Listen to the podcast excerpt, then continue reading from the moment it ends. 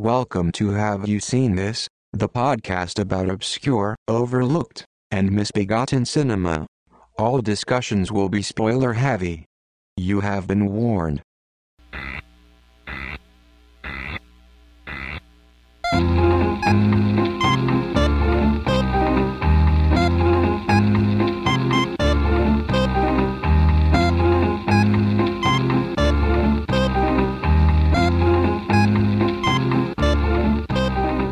Jen, have you seen Ishtar? Yeah, I just watched it with you. It's really not that bad. It's unremarkable, but it isn't just like a complete shit show.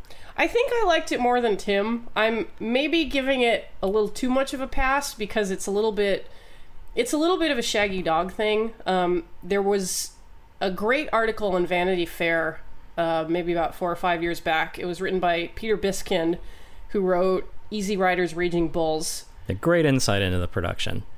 Um, his book about Warren Beatty was ex- excerpted in Vanity Fair, and it was basically an article all about the making of Ishtar, that notorious disaster, Yes. Ishtar, which completely brought to a halt Elaine May's career as a director. I don't know that it damaged Beatty and Hoffman so much. I think they've bounced back from it. Yeah, they were big stars before, and they were big stars after, but it was certainly an embarrassment. Yeah. Um, the name Ishtar is kind of synonymous with Hollywood failure. yeah, it's like a pending gate to a scandal. Exactly. Like Ishtar is the sort of ne plus ultra for oh this that crappy overblown movie. Because you can't say Cleopatra, people be like, they made a Cleopatra movie. Yeah, that's true. So yeah, when you think of overblown, misfired, just awful movies, you think Ishtar. If you can't think of the name of Heaven's Gate, you say Ishtar. Jen and I took the time to watch Ishtar and see if it lived up to its reputation or lived down to it. yeah, and the thing is, is that, you know, I have always been fascinated by shitty garbage movies. Um, in some ways, I find them more entertaining to watch than good movies. You should do a podcast about that. because I don't know if it's all the years that I spent watching Mystery Science Theater, but there's something so interesting about picking apart just what went wrong. a disaster. Yeah, Yeah. exactly. Because it's easy. It's yeah, it's tougher when everything goes right because you get swept up in it.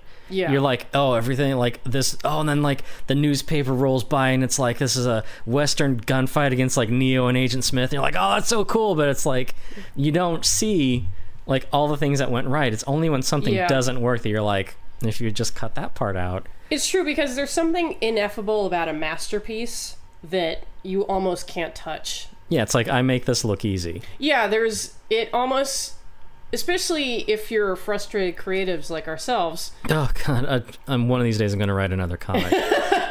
Um, it engenders this kind of hopelessness because it's like, how will I ever make something that even approaches that? And then there's something which is more earthly and reassuring about a disaster. So to that end, I've watched and picked apart a lot of crap, and I know crap when I see crap. Yeah, Um, there's that kind of feeling that comes over you in the first few minutes when you know that a movie is just not coming together. With a lot of flops, there's a kind of quaint charm that goes with them. Yeah, um, you know, certain films that were widely reviled, like the one that you mentioned, Hudson Hawk, or movies like Xanadu, which are supposed to be complete disasters. And they're just, you watch them now and it's just kind of cute and you can kind of appreciate them for what they are. yeah. Um, I guess AV Club would call them a, uh secret success. yeah, what we watched tonight was not. Um, financially, it was a fiasco, yes, but I don't think it was that artistically. Um, the point I was making is that I didn't get that embarrassed feeling Yeah. watching it that I get from a true disaster. Okay. You know, like um there was a moment when I was watching the Tim Burton Alice in Wonderland. It was the point where Johnny Depp went into that little Mad Hatter dance that he does that Alice does again at the end of the movie. And watching it I just felt so embarrassed for everyone. And it was such an unpleasant feeling. You know it, it's like watching someone like do a pratfall and try to be really funny but just like fail and you just know that everyone's looking at them and judging them and you feel like so bad for them and there's nothing you can do Yeah. it's awful it's like clammy sweat like crawling down your back it's a terrible feeling Flop sweat.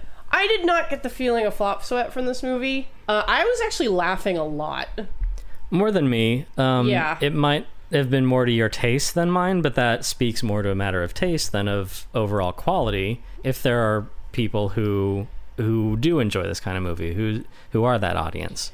well we departed somewhat on the structure Well, let's start at the beginning. And I think that the beginning is that we're working with these two characters, and I don't, I don't like the comedy of it.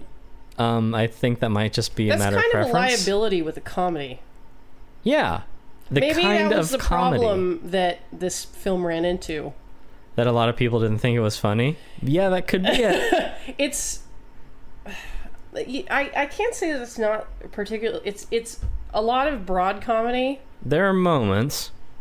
um but the way that it's structured it's a third setting up the characters and two-thirds plot It is a it is really plot heavy, and I don't know if this is this feels like a thing that was done in the '80s where it wasn't enough to have just sort of like a small story or have it just be you know what it is, where it's like oh here's a funny movie about um, you know these two sort of down on their luck entertainers because we haven't even established that that's what Ishtar is about.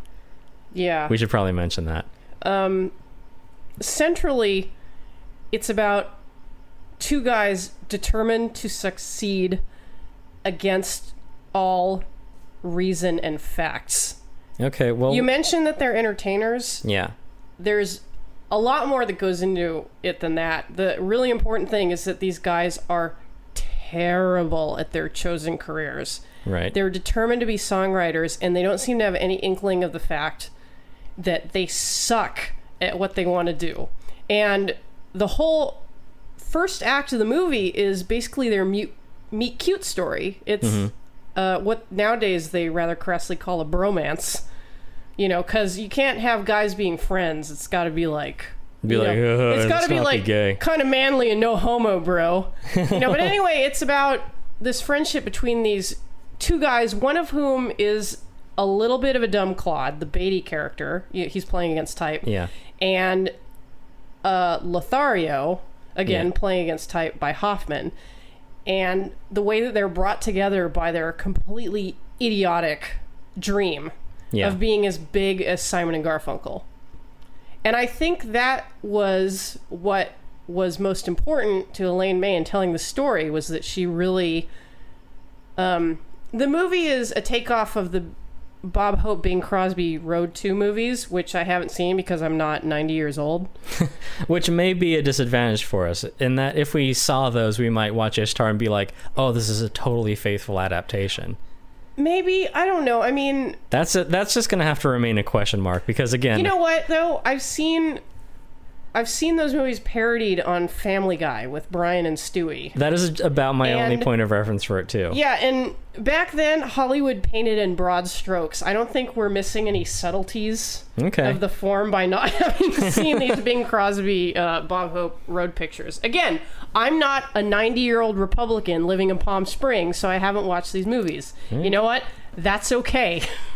Was it was it Spies Like Us where there's a, just a shot where like they're in a tent or something and Bob Hope just like like a golf ball comes through and Bob Hope's like, "Hey, mind if I play through?" I don't remember that. Well, it's it's it would be in that kind of movie. So But yeah, um, uh, this because that's what I think they would call putting a lampshade on it. yeah. Yeah. But um, this But no, go ahead. Well, this is where Tim and I departed on the movie. I think I enjoyed the first act a little more I than think you did. I think that we are. Well, I have a, a point against that, but continue. Um, because I did. F- the, the movie seems to be getting where it's going in a hurry. Um, you get that these guys are total clowns. hmm They're friends. They really want to book a gig. They have this sketchy agent who's like, "Yeah, I can get I can get you a few nights in Honduras or Morocco." Yeah. and you're like, "Oh wow, like we're we're getting right right on with it." But then the movie detours, where Beatty starts reminiscing to himself in a bar, and I asked myself, "Whoa, why are we flashing back? Why do we need to flash back? There's These guys have already met. They should be on the plane to Morocco right now."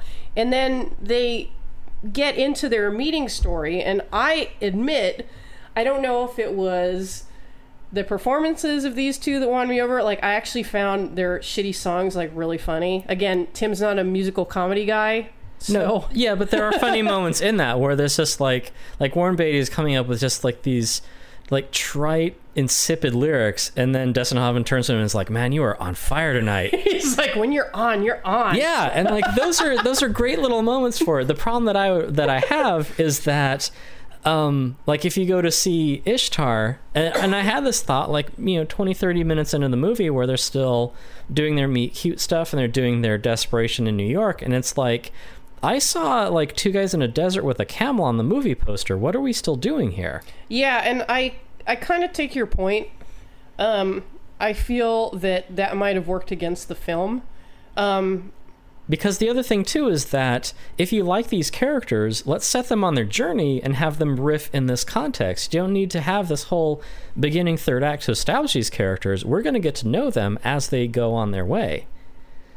that's true, but again, like I was I was charmed by their meet cute. All right. Well, I'm not saying it isn't charming. I'm saying that, and this is back to the um, what the Vanity Fair article, where because part of the, the the sort of fiasco behind this is that the three principals had had final cut on it, Three people. which is Had which final means cut. which means none of them had final cut. Exactly. And the problem with that is that they had to go through each scene and be like, okay, Warren, are you okay, with this scene? Elaine, are you okay with this scene? Dustin, are you okay with this scene? And what they ended up with, and this is again the the point made in the article. I'm not this smart. The point that the result of that is that you have a bunch of good scenes, but you don't have a good movie. And that's what happens when there are scenes like, you know, there's uh, Dustin Hoffman out on the ledge, and there's the scene of like them at the, the piano and their two girlfriends leaving. And there are good moments in there, but there's a problem is that there's too much other stuff, and that dilutes what would have been powerful, essential scenes to get to the core of these characters, and then you set them on their way. There's too much meandering. There's too much starting before they start. Yeah, I guess it depends on whether or not you're on board with the meandering or not. I found myself drawn into it. Um, I can be with them on board when they're on their way. Well, I enjoyed. That's true. I enjoyed some of the revelations that we got about the characters. You know, like learning about their relationships with their girlfriends, and then the moment of insecurity for Dustin Hoffman's character. You know, where um, he ends up out on that ledge, and Warren Beatty has to talk him down. By way of counterpoint, I would I would offer the movie Stripes. Stripes establishes in like maybe the first 10 15 minutes. The Stripes is the um, Harold Ramis Bill Murray movie about two schlubs who join the army. And in the beginning in like maybe the first 3 scenes or so, it's it's that moment when um, you know like you get a parking ticket that you can't afford to pay. Like your pizza for dinner you drop on the street when someone tries to mug you. It's betting your friend $5 whether or not he can do 10 push-ups. That i think concisely establishes where these two characters are in their lives and then they go join the army and then you get to be with them while they're on their journey and i think that um, unlike stripes which is you know kind of a middling uh, comedy. Like you know, it's not quite a Ghostbusters. It's not quite a Caddyshack. It's just kind of you know, it's it's a, a minor hit, I would say. Um, but it's a funny movie to me. It's funny to a lot of people. Yeah. a lot of people love that movie. Okay, well, yeah. So, and I think that maybe um, Ishtar could have benefited from some more comedic editing, in that we could have gotten the characters on their way faster, and I think that it would have been more enjoyable. Well, that's a, it's an interesting question, and it really like highlights the difference between a filmmaker like Elaine May and a filmmaker like Harold Ramis. Yeah. Because I think um, he's a little more economical with the storytelling.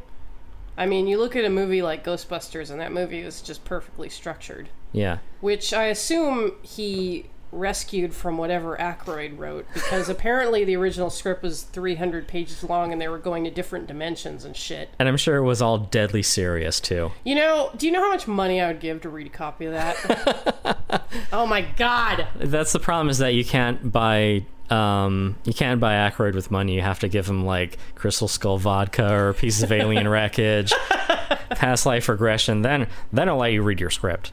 Uh, yeah, I mean, I you make a good point. Mhm. The movie is indulgent in its character development and very stop and start well, I think its plotting. I think the point that you made is that it's kind of a shaggy dog. Yeah, I maybe I just really want to defend it because it's just been shit on so relentlessly over the years. And it's only now that it's starting to kind of find a little more of an audience. Well, I, I'm not here to just shit on it. I think I'm here to give it Well, I valid criticism. you were shitting on yeah. it, and your criticism is perfectly valid. Well, that's what we need is more criticism rather than going, "Wow, that that fiasco is a real Ishtar of a movie." It's like, well, you aren't really helping anything by talking about things you don't know anything about. Yeah, again, which is kind of why we wanted to give the movie a fair hearing. Yeah. Um, I actually took the time to watch another 25% of Elaine May's filmography because she's only made four films. Um, again, I watched The Heartbreak Kid before I watched Ishtar, and that is a very, very funny movie of a kind that they don't really make anymore. A kind of um, quiet little 70s comedy, very Yeah. character driven. Um, Well, I didn't get around to watching Mikey and Nicky because it's really long, and I didn't feel like it. even with all that big podcast money that's rolling in, you couldn't do the work. I'm sorry, Mhm. and I don't know if you can get a copy of a New Leaf anywhere. It's it's immaterial. Did I make my point about um, having to inject uh, complex plots into otherwise light comedic fare in the 80s? Because I feel like that was a thing. Where it's like we need it, you know, it, like your Shaggy Dog comment, like it's, we need it to be not just a comedy, but we need it an action comedy. We need intrigue and we need a complex plot. And it's like, no, you don't. I think it was that, and um, I think they were also kind of trying. They were also trying to do to use the road to formula to do a satire of. You know, the one of the goals in the movie was to do a satire of foreign policy in the age of Reagan, which is fine. It's just that the movie tends to grind to a halt when they get into the exposition. I mean, Charles Grodin is very funny, but he has kind of a one note part Yeah, as a as CIA. the CIA guy, and you know the scenes of him and the Emir just talking about what's going on in the country and the freedom fighters and killing two Americans, and it's just it just brings the movie to a halt. Yeah, it's plot stuff, and that gets back to my earlier point. And I think that where you said we part we parted ways about the movie, but it's not that we part ways; it's that we're talking about two different things. Because I mean, you must know about how um, plot is different from story, is different from theme. Plot is the actual events of the story. They meet a girl in an airport. She takes his passport. Then they go from Ishtar to Morocco. In Morocco, they do the show. Sh- after the show, they're followed by the spies. Then they meet Charles Grodin. Then he gets recruited for the CIA. That's the plot. The story is these two guys are going to make it in their careers. The theme is they love what they do even though they aren't good at it, like they're they're pursuing their dreams and, uh, and against all odds, they achieve their goal. And the theme is maybe you know being true to that, being true to what your nature is. Um, so while the the theme is fine and the story is fine, the plot was way more complex than it needed to be because it's again like when you have scenes between you know the CIA agent and the uh, Emir.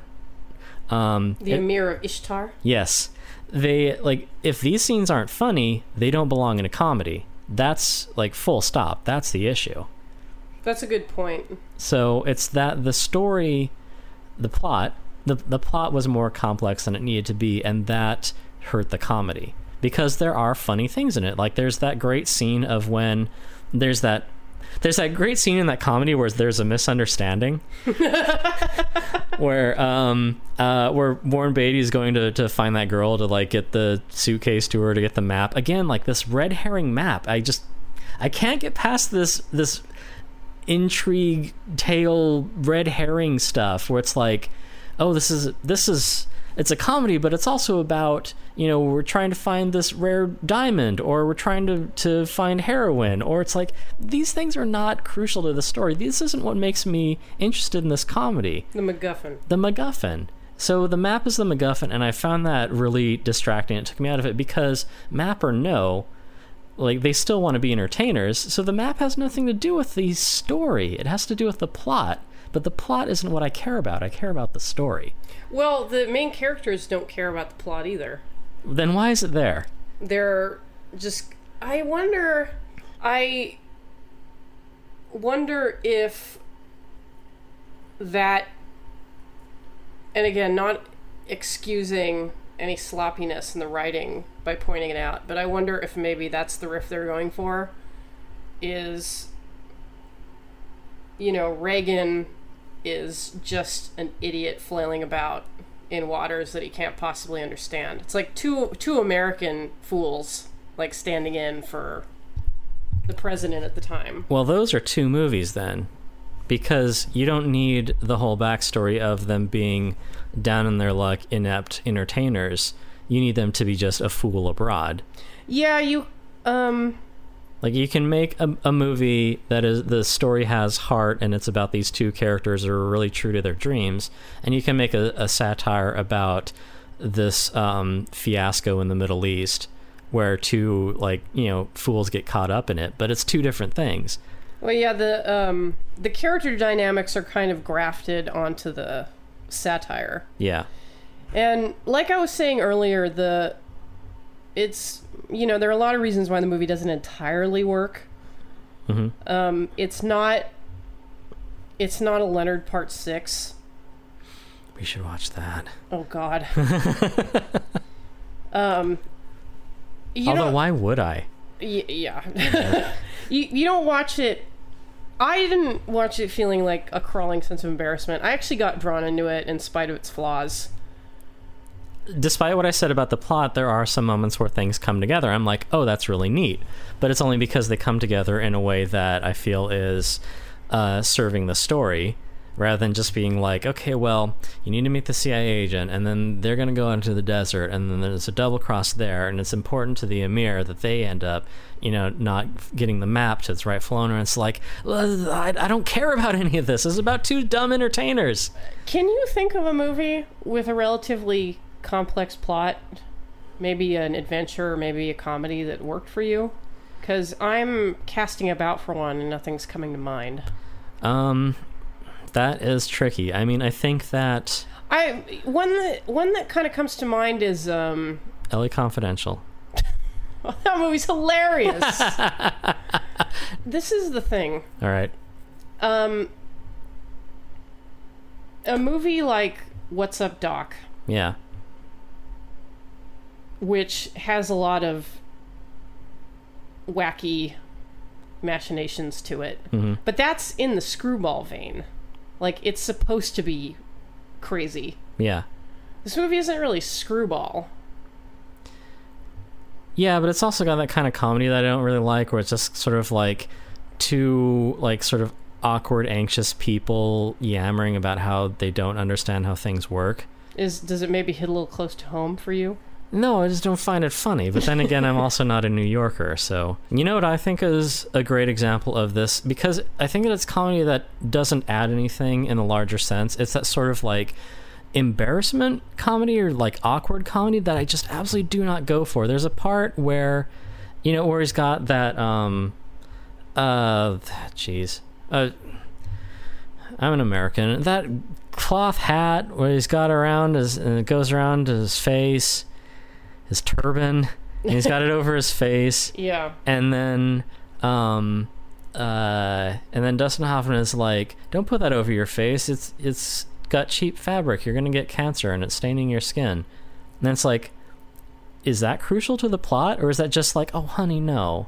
no, no, it's that fabric is really cheap. Don't don't wear that. And it's like, See, I kind of I kind of like that dynamic where and it's set up right from the beginning yeah, where Hoffman's character is essentially bossing Beatty's character around because Beatty's character is just like this huge child.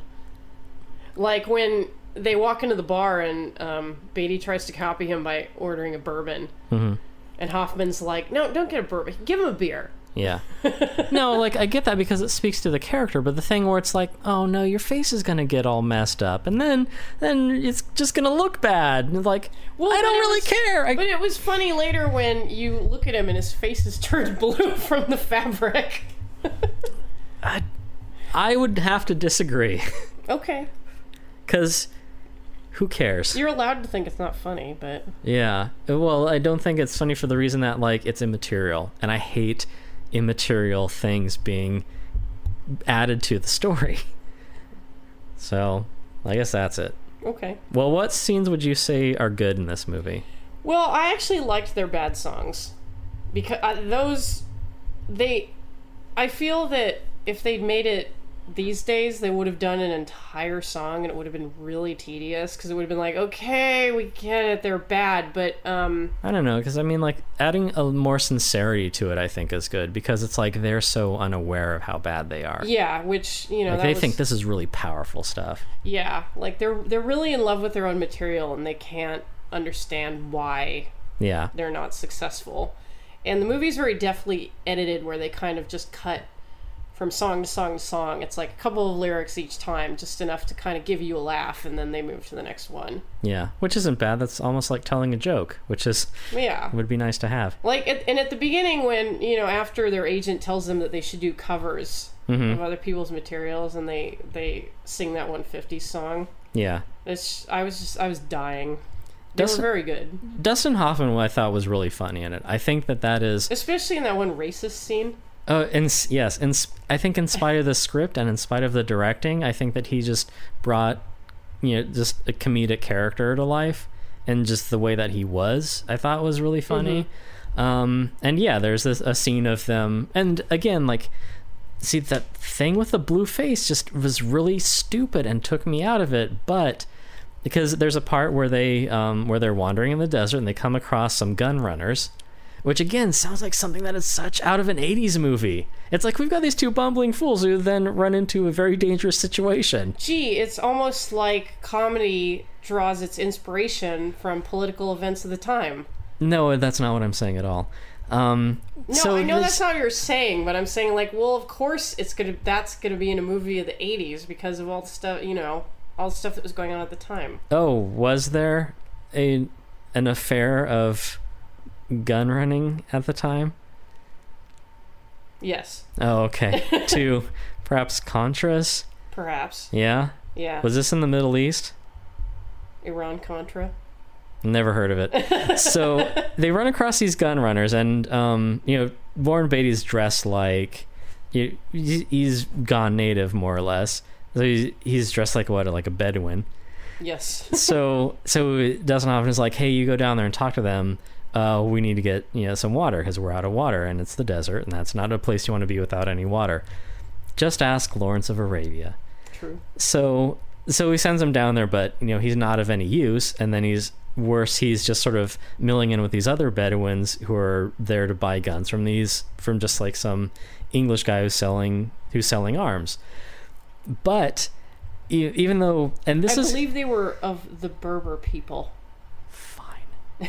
no he was english or australian No, finish your story. So so he goes down there, and this is like I like the way that the scene plays out. I don't like little um, uh, unimportant details like oh you're gonna get your face um, you you're gonna get ink on your face if you put this the this uh, fabric in front of it. Well, I think there was some improv going on and stuff like that. Probably came out of the improv Okay, well because a lot of the material did feel like it came from improv between the two leads. yeah, there is some and good- maybe some of it worked and maybe some of it didn't. Okay, well that didn't work. But uh, the plotted out part that I like is so they send Warren Beatty down and it's like get some water from these guys. Then they spot Dustin Hoffman and they're like, "Oh, you must be the translator to help us um, auction these guns off to these Berbers. Berbers.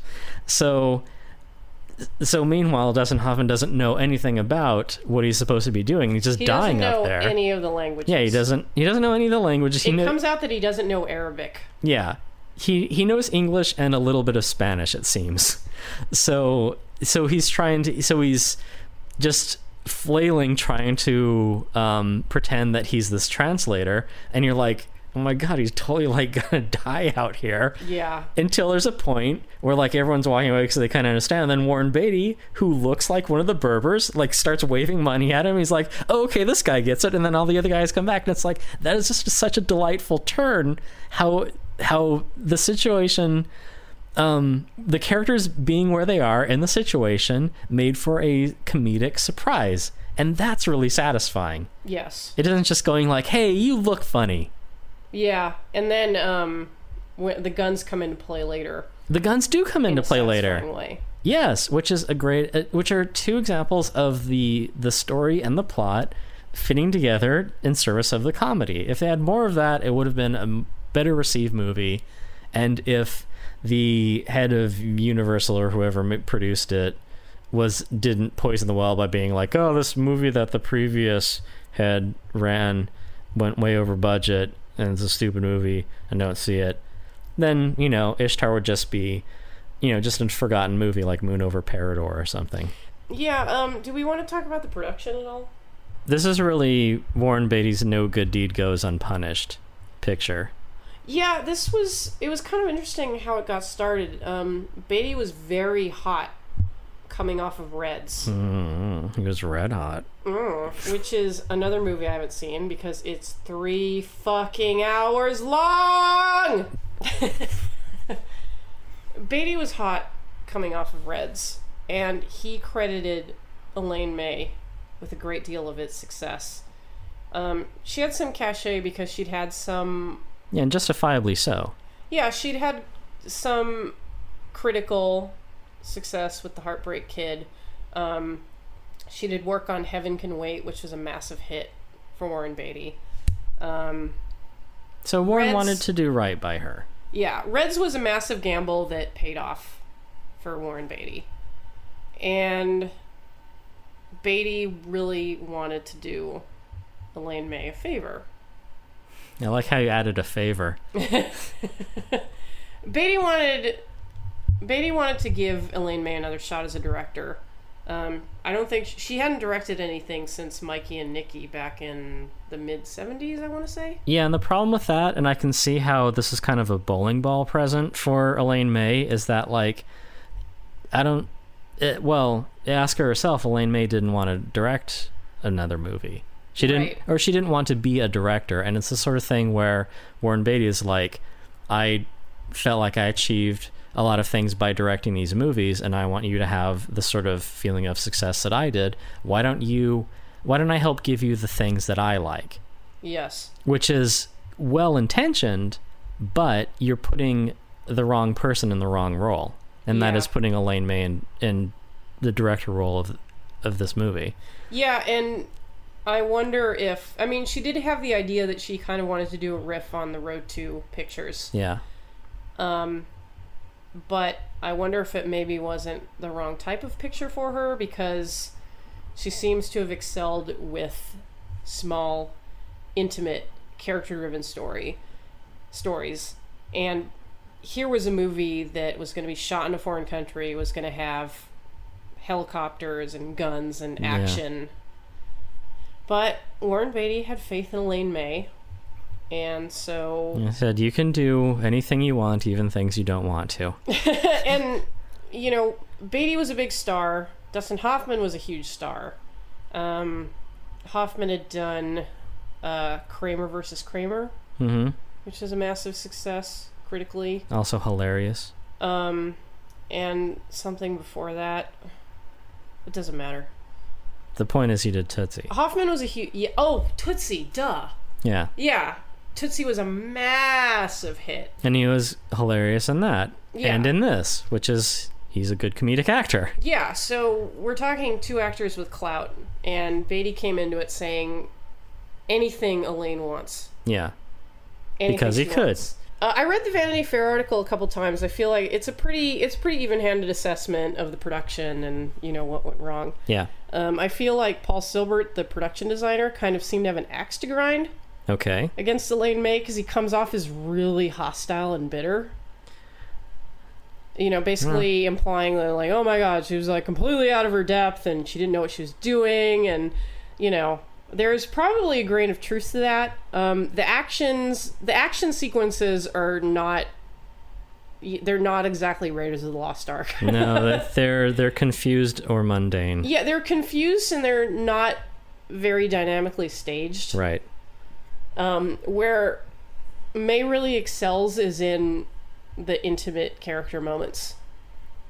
Which is why this maybe wasn't the right movie for her. Yeah. And that's really what it all comes down to, I feel like. I wonder if maybe she wasn't relieved that her directing career, her directing career came to a halt. Oh, so she's like George Lucas. Maybe. I don't want to direct What- any more movies. what cracked me up the most in the Vanity Fair article was um, when they realized the production was in trouble. Yeah?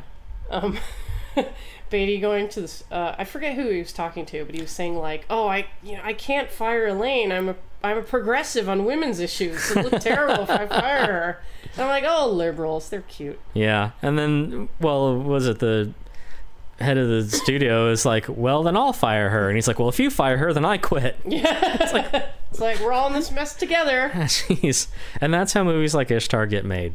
Yeah, basically, it was a movie where you had, I think, well, the first problem was too many strong personalities, each with Final Cut.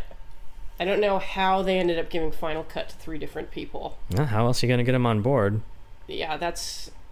I mean, I know Hollywood's a crazy place, but that just boggles my mind. The other problem was the poisoning of the well Yeah, from the studio. David Puttnam, who is Okay. the new studio head. He already had a bit of a grudge. Oh, because Reds beat out Chariots of Fire for the Oscar. Didn't Chariots, Chariots of Fire won Best Picture though? Hmm. Best director? Maybe I don't know. Uh, two people I'm never going to meet. I don't care. well, Reds racked up a bunch of nominations. Chariots of Fire won the Best Picture, but Puttnam still had a grudge against Beatty, and he also believed that Hollywood was too excessive. He was he was an executive who wanted to come in and cut out all the fat. yeah, that that ah, jeez. yeah, and I'm just trying to remember the article, and that was kind of like, well, that maybe isn't the right attitude. It's like, um, oh, is it? It isn't downsizing; it's right sizing. Where it's like you have to understand that there are certain expenses that you can't cut away, um, purely for the sake of efficiency. Yeah. and then that's really just speaking more from my line of work where it's like hey they're like hey we're cutting back do more with less it's like that's not how that works we you do less with less Yes. you need to give people more money and resources and space to do things He may have been. He was too draconian, but he had half a point because the, it became a bit of a runaway production. They were shooting in a foreign country that was very unstable at the time, mirror kind of mirroring events in the film itself. yeah. Um, well he had a, he took a hands-off approach so he can uh, so he can um fittingly enough wash his hands of it. He can be like this is a runaway production. This is what the last guy did. See how i'm not like that? And it fits with his own personal narrative. So he just kind of threw ishtar under the bus to suit his own needs yeah. So So it worked because everyone thinks Ishtar's a piece of crap, bloated production. yeah, and I guess that's his legacy Yeah. To, as well, studio head. congratulations. you tore down part of your own industry. yes. No. Um. I know your face looks better without the nose. Um. I don't. I don't know that I would exactly recommend it. Um.